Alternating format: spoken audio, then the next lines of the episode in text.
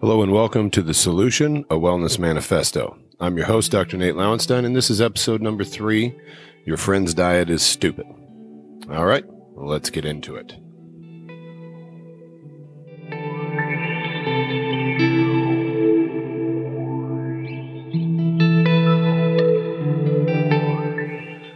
Okay, welcome to episode number three. I'll be honest, I struggled a little bit with this episode because of how important it is that this message lands well and sinks in. Well, there are quite a few things to cover regarding trends. The episode's title really sums up what I need you to know, and that is Your Friend's Diet is Stupid. That is the title of the episode this week. It was almost the title of the whole show, but it didn't really by itself cover everything that I wanted to accomplish with the show. However, what it should tell you is that I have some pretty strong opinions about diets and diet programs and called diet experts plans and things like that. So that's the theme of today's show. Your friend's diet is stupid. Dieting is stupid. Dieting sucks and it almost always fails. So we're going to talk about why that is. Uh, I'm going to go off on a bit of a rant about some of my pet peeves regarding dieting and the whole nutrition landscape and media. And then I'll settle in on what I believe the solution to all that noise is. After all, what good is complaining if I don't provide some solutions? So rant number one, just regarding the diet industry, we're talking about a multi-billion dollar industry of programs and potions designed to sell you weight loss. Weight loss is almost always the goal with these things. Weight loss is a profitable thing if you're in the industry. Programs like Weight Watchers make a bulk of their profits on return business, which really tells you everything you need to know about that company and their long-term success, which is to say, long-term, their program results in failure, which is why it keeps bringing people back over and over again. You'll also notice that even in the modern landscape of your insta famous nutrition and wellness experts, body composition is at the foreground of most, if not all of their marketing. And there's a pretty good reason for that. Weight loss is typically what brings a consumer to the table. So why not target your marketing at weight loss and therefore dieting? And I'll tell you why. Because dieting and weight loss fail in the long term. It's important to understand this from the very beginning. And probably my biggest pet peeve about most of what I see in the nutrition world is this laser focus on body composition. That's probably the single biggest thing that needs to change because it's extremely short sighted. And that, in my view, is why it fails so often. So much more on that following my rants here. Rant number two is that when these experts aren't selling you a six pack, you're going to find that many of them are more interested in being liked and telling you what you want to hear just to bring you on board. You know, oh, you can eat whatever you want. All this food is fine and so on as long as it fits into some calculation they have for you versus shooting straight. And yes, they can all take some very nice photos of themselves, but that's not helpful to you. The all food is fine attitude is what got us into the mess we're in right now. So you're not going to get that here. Number one, I don't look that good in photos. And number two, I'm always going to tell you the truth according to what I see in the evidence. So does that mean I'm going to be right 100% of the time? No way. There's no chance of that. There's no way that over the course of producing this, I will hit the target every time. But my goal is always going to be to provide you with no nonsense, evidence supported truth that's available at the time. And we'll just alter course as necessary. Because the bottom line is that the world of nutrition science is extremely messy. And unfortunately, it's mostly observational and anecdotal. So all we can do is pull out the best stuff we can find, make sure it makes sense in the real world. The good news is that real health is truly not all that complicated at all. So back to my issue is any expert in this field telling you that there's no such thing as a bad food or bad food decisions, they're not being honest with you at all.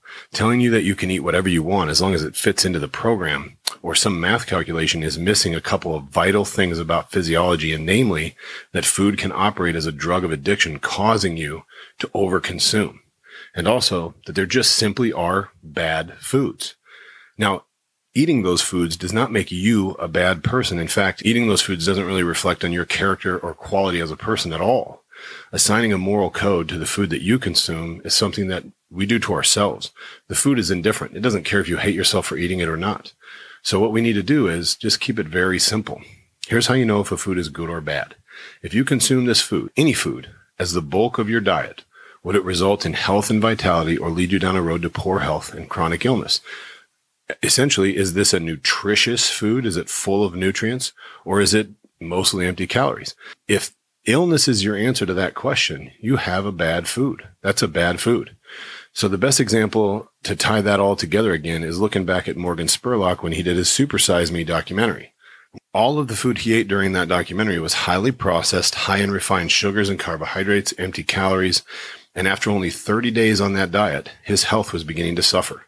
That's all you need to know. That food was bad. It was bad for him. It was bad for his health. It not only kept him from being healthy, it was actively making him sick. And frankly, the food he was eating was bad for society and for the planet. So these foods are industrially designed to cause us to crave them, making them rewarding and therefore addictive, which is something we're going to discuss next week. So this is why it can be difficult to get away from these toxic foods and why we will just often justify continuing to eat them. And believe me, I was that guy. I, I ate that stuff all the time. So this is something we have to acknowledge and address. We have to stop pretending that there isn't food that's bad for us. Bad food is the cause of disease, period. If we can't come to that basic understanding right now, we have nowhere else to go. Our nutrition choices lay the foundation for whether we are healthy or sick. And that is our starting point. And that is why your friend's diet is stupid. Rant number three. This one is recent and from the news. And I'll be honest, I didn't read a lot into the stuff that was coming out in the news. But recently, a celebrity who apparently had been famous for being big and beautiful lost a bunch of weight, and it somehow became the news that mattered that day. And the story was whether or not we were allowed to talk about her weight loss or her weight in general. Well, I'm going to talk about weight, body mass index, and weight loss in this episode. And the bottom line is that if by improving her health, that person is now healthier and will live a longer, healthier life as a result of better lifestyle decisions, and because of that, she lost weight, that's a good thing. End of conversation. If she's healthier because of it, it is a good thing. So I said that after my rant, I would discuss why dieting is stupid. So here we go. Um, most of what you are sold or participate in regarding nutrition is based around diet. And a diet is just a regimen of eating and drinking sparingly so as to reduce weight. That's the Webster's definition of a diet. So here's the thing to focus on is that regardless of what is being packaged, whether it's a nutrition challenge, a diet plan program, or a pill or supplement, or just a straight up diet or weight loss challenge, when weight loss is the goal, the most likely outcome in the long term is failure. If you've ever been involved in any of these things and lost weight only to find yourself right back where you started shortly thereafter, you are not alone. Weight loss in these programs is due to an often very strict adherence to a method of calorie restriction over a defined period of time and that's designed to reduce your body fat, ideally your body fat. And if participants are successful, and that is a big if, then they've reached the goal and they're left with nowhere to go. Because once weight loss is the goal, it's a dead end goal. And that's because it's the wrong goal. Do you have any evidence for that? Yes. In fact, a recent Dynamed review looking at diets with weight loss as a goal and in these diets or in these papers they reviewed, participants lost weight over the course of about six months and then returned to their pre-diet weight 12 to 24 months later because they put themselves in a different environment, a calorie restricted environment. And as soon as they were done living in that environment, where did they go? They went back to the environment they came out of where they, where they had weight to lose. So I can't stress this enough. This is so important to understand environment is everything. Your genes play a role, but they play that role inside the environment you're living in. You are right now, you have always been, and you will always be the genetic expression of your environment. There really is no argument there either. And I know I'm going to face some backlash, and I look forward to this, the comments and questions that we get in the show. But, but with Dr. Nate, it's more complicated than that. And I'm going to be honest with you, for most of us, and I mean almost all of us, it is not more complicated than that. We do want it to be more complicated because for a lot of us, myself included for the longest time, the inner dialogue, well, if it was that easy, I would have done it already. But ask yourself an honest question here. Have you? Have you put in work to make real sustainable lifestyle change where health was the goal and stuck to that change for a very long period of time? I'm talking a year or more. Or have you taken a short sighted goal made short term changes, had short term successes, and gone back to your previous lifestyle. And then in and out of that roller coaster. That is a deadly roller coaster. That is why failure so often is the result. So, is weight loss important for an overweight person? Yes, but it honestly depends. In earlier episodes, we've discussed the significant increase in overweight and obese populations in Western society. And it turns out that the effects of those increases get a little bit more complicated. So first we need to understand what are we talking about when we say overweight or obese? For almost all of those measurements, we're using BMI, which is body mass index, which is really just a measurement of body dimensions. An underweight BMI is 18.5 or lower. Somewhere between 19 and 24 is considered, quote, normal. Overweight is 25 to 30. And then when we get to 30 to 40, that's obesity. And above 40 is morbid obesity. And that above 40 has seen a huge increase over the last 10 years. And I know I'm going to get the argument because a lot of people make this argument. Frankly, too many people make the argument that BMI is not useful or not relevant. That argument is only valid and only applies to people who are very muscular because very muscular people will tend to have a BMI that is in the higher ranges. For those people, BMI may not be relevant. So we're talking about someone who trains, probably has a nutrition focus on their training. So if you're hearing that argument from that person, fair enough. If you're hearing this argument that BMI is irrelevant from someone who rarely exercises, who you know eats a bad diet, has a high amount of body fat, that argument loses its steam completely. So in order to combat that position, the new and frankly more effective standard is to look at BMI in addition to waist circumference. So if there's a waist circumference of greater than 35 in women and greater than 40 in men, and you combine that with a high BMI, we're likely talking about a person who is genuinely overweight or obese as a result of excess stored body fat. But so what? Who cares? Does it matter? Well, a BMI of greater than 25, getting into those overweight categories, is directly linked in the research to hypertension, coronary artery disease, stroke, type 2 diabetes, certain cancers, osteoarthritis, and a, a few other markers of chronic illness. In addition to that, and this is again, the world of infectious disease and, and chronic illness are colliding right now in the world where we're living in the COVID 19 pandemic. And the most recent statistics I've seen are that 90 plus percent of the people hospitalized or the people requiring ventilation or the, or the people that are needing the most intervention, medical intervention have comorbidities. And the most common comorbidity among them is obesity. So here we have chronic illness and infectious disease overlapping and America is taking a very big hit. Well, why is that? Well, statistically, the United States is the most obese country in the world. So it is time for this wake up call. We have to take better care of ourselves. We have to stop making it so complicated.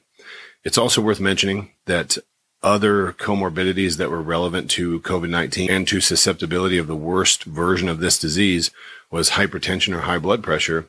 And that is something extremely common in the United States, as well as type 2 diabetes. So obesity is killing us. And that is true, but it also gets a little more complicated depending on your lifestyle.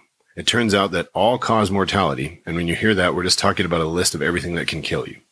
So all cause mortality is increased in the underweight BMI. If you're below 18.5, that seems pretty obvious. You're not getting enough food. And in obesity, but in the higher levels of obesity, categories two and three. However, there was no increase in all cause mortality if you were category one obese and actually a decrease in all, all cause mortality if you were overweight. Now, keep in mind, number one, this is an observational study. So they're just looking at these two things that come together. And so that might lead someone to think, so if I'm overweight or obese, then I'm good. I'm good to go. And once again, it depends. It gets a little more complicated because it depends on where you fall socioeconomically. Poor people are more likely to be obese they're also more likely to die earlier than they should. But unlike the severely obese, their obesity is not what kills them. It's other lifestyle factors, key among them being stress, which we talked about last week, and smoking. But what you have to draw out of that, the most important thing to understand is they said other lifestyle factors, environmental factors such as the amount of stress these people are under, or smoking, which is a choice that they're making, or ultimately, if you were paying attention, rocks in their backpack. So when it comes right down to it, being overweight or obese and stress or other poor lifestyle decisions are major contributors to the chronic lifestyle illnesses. So why would I say a commitment to weight loss is a commitment to failure? Am I not saying overweight or obese people should have this as a focus? Well, we know from the review I stated earlier that when we focus on weight loss, we fail. And it's because, again, I'm restating this, weight loss is the wrong goal. And it's the wrong goal because once you accomplish it, there's nowhere to go. So if I say I want to lose 20 pounds and then I do, now what do I do? I've accomplished my goal. Where do I go forward? More often than not, particularly if I engaged in a severely restricted diet, I celebrate this by going back and eating the things I've been quote unquote missing out on. Then I return to my previous eating pattern and it might happen right away or it might happen gradually over time just as I stop paying attention. And that eating pattern was the one responsible for me being overweight to begin with. So when that happens, you don't have to be a rocket surgeon to understand that I'm going to gain this weight back. So if weight loss is the wrong goal, then what is the correct goal? Well, what we really need to do is make health the goal, regardless of our body composition. If you have a goal of eating a diet that focuses on creating the healthiest version of yourself, the diet itself is the goal. The food you're eating is the goal. This is something you can work with for life. That's a long term goal. There is no dead end anywhere. If you wake up tomorrow and you say, I want to lose 30 pounds, you've committed to failure even if you lose the weight. That's what the data is telling us. But if you wake up tomorrow and say, today, I'm going to start making small, healthy choices, beginning with improving my daily nutrition, then you're on your way.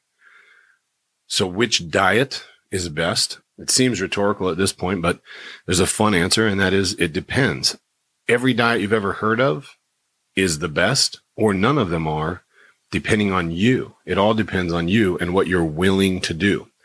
In 2014, a study was done where they compared named diets. So they looked at things like Atkins, zone, low carb, low fat, and all of these diets resulted in weight loss. And there was no significant difference between the diets in terms of how much weight was lost all of these things would have one major thing in common, and that would be a person eating fewer calories than they used. The key to the success of anyone in any of these diets was adherence to the diet. So long-term adherence to a way of eating, that's not a diet, that's a lifestyle. And long-term adherence is the key to success with everything. This is the most important nutrition concept I or anyone else can teach you is that how you feed yourself over the long term determines how healthy you want to be period. If you're eating like an out of control eight year old with a car and an unlimited budget, you have no intention of being healthy. Now you can go on the internet and absolutely bury yourself in diet comparisons and various experts telling you which one is best. And all this is going to lead to is a lot of frustration. You're going to be told that you should do keto. No, you should do intermittent fasting. You should do vegan or vegetarian or paleo or zone or whole 30 or low carb or low fat or the plant paradox diet or the carnivore diet or the big booty diet or the funny face diet or the California, Colorado super delicious eat 50 bananas a day diet. That's exhausting and it will leave you no closer to health no closer to a good nutrition. You get paralyzed by overanalysis and it will lead most people to becoming overwhelmed and giving up before they even start. Or worse, you get started on something that makes sense to you, that's working for you, that's providing you with good nutrition. And a friend comes along and says, Oh no, no, no, no, no. That's all wrong. You can't be doing that. You've got to be doing this because so and so said this and that. And here again, we're right back where we started with your stupid friend's stupid diet ruining what you're trying to accomplish. So is there a diet that I recommend? And as a matter of fact, there is. I'm going to call it the Michael Pollan diet, which by the way isn't a diet at all. I don't think you could Google that and find it, but it's just a brilliant sentence written by a journalist author about the ease of the most fundamental principle of living well regarding nutrition. And that is eat food, not too much, mostly plants.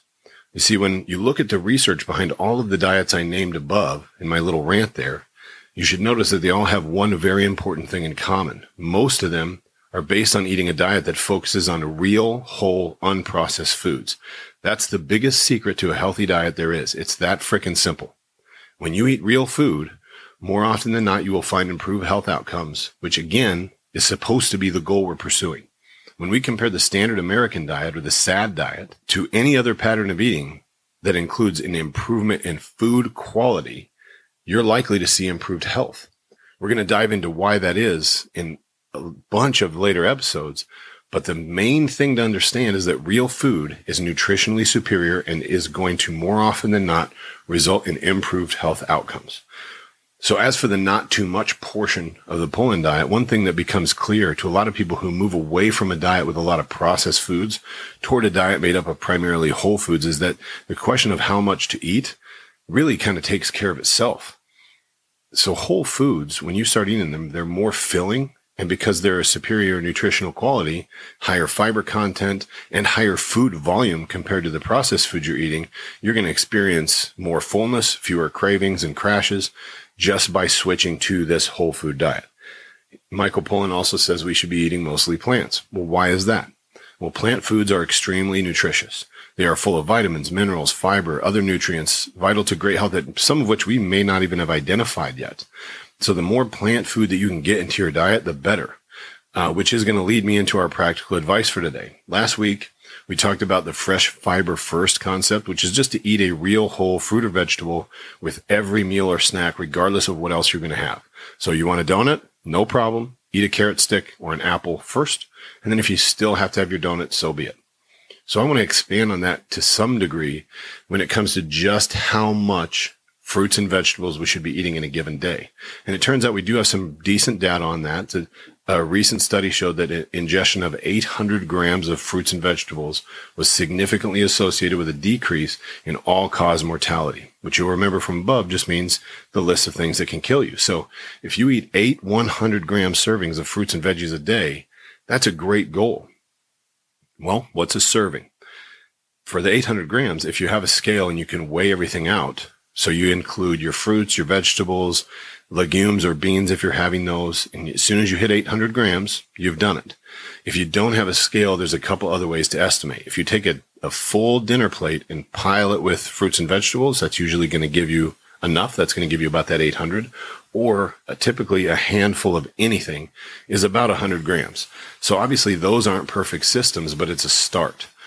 Um, I do feel compelled to address the issue of fruit one more time, and I'll probably say this over and over again because I've had people telling me this, and this is where again your friend's diet is stupid, where they're like, Nate, you can't be eating fruit, apples are bad, bananas are bad, etc. America is one of the least healthy, most overweight, obese countries in the world, and it is not because we are eating too many apples. That is not the problem. So I'm going to say this as simply as I can. If you're moving away from the standard American diet to real food and you're using primarily fruit to get you there, that's great. Good job. That being said, I do strongly recommend a variety and getting as many different textures and colors and flavors as you can. Because again, those colors and textures represent different nutrients and some of which we may not even understand yet. So this is your action point for the week is to start working towards ingesting eight servings or 800 grams of fruits and vegetables every day. If you can do this on your own, great. If you need help, I'm going to recommend that you visit a website called OptimizeMeNutrition.com. This is a company run by a woman named EC Synkowski. Um, EC has a master's degree in nutrition. She's presented a ton of information uh, for the CrossFit Journal, uh, CrossFit.com. I've never read or heard anything that EC has put out that I've disagreed with. She's incredible. She's brilliant. And she has an 800 gram challenge program that she designed just to help keep you on track and accountable while you're trying to make this enormously beneficial change in your life. Okay. So if you can go it alone, awesome. If you need help, go see EC Synkowski. On next week's episode, we're going to talk a little bit about why the sad diet is so hard to quit, why it's been so effective at making us overweight. And we're going to be discussing how processed food is made, how they go about creating it to increase cravings, and why it's so easy to overconsume calories on a diet like this. We're going to discuss how America eats, where we get our calories from, and you know maybe some of the shifts in direction we should be looking at doing. So I'm looking forward to it. I hope you'll join me.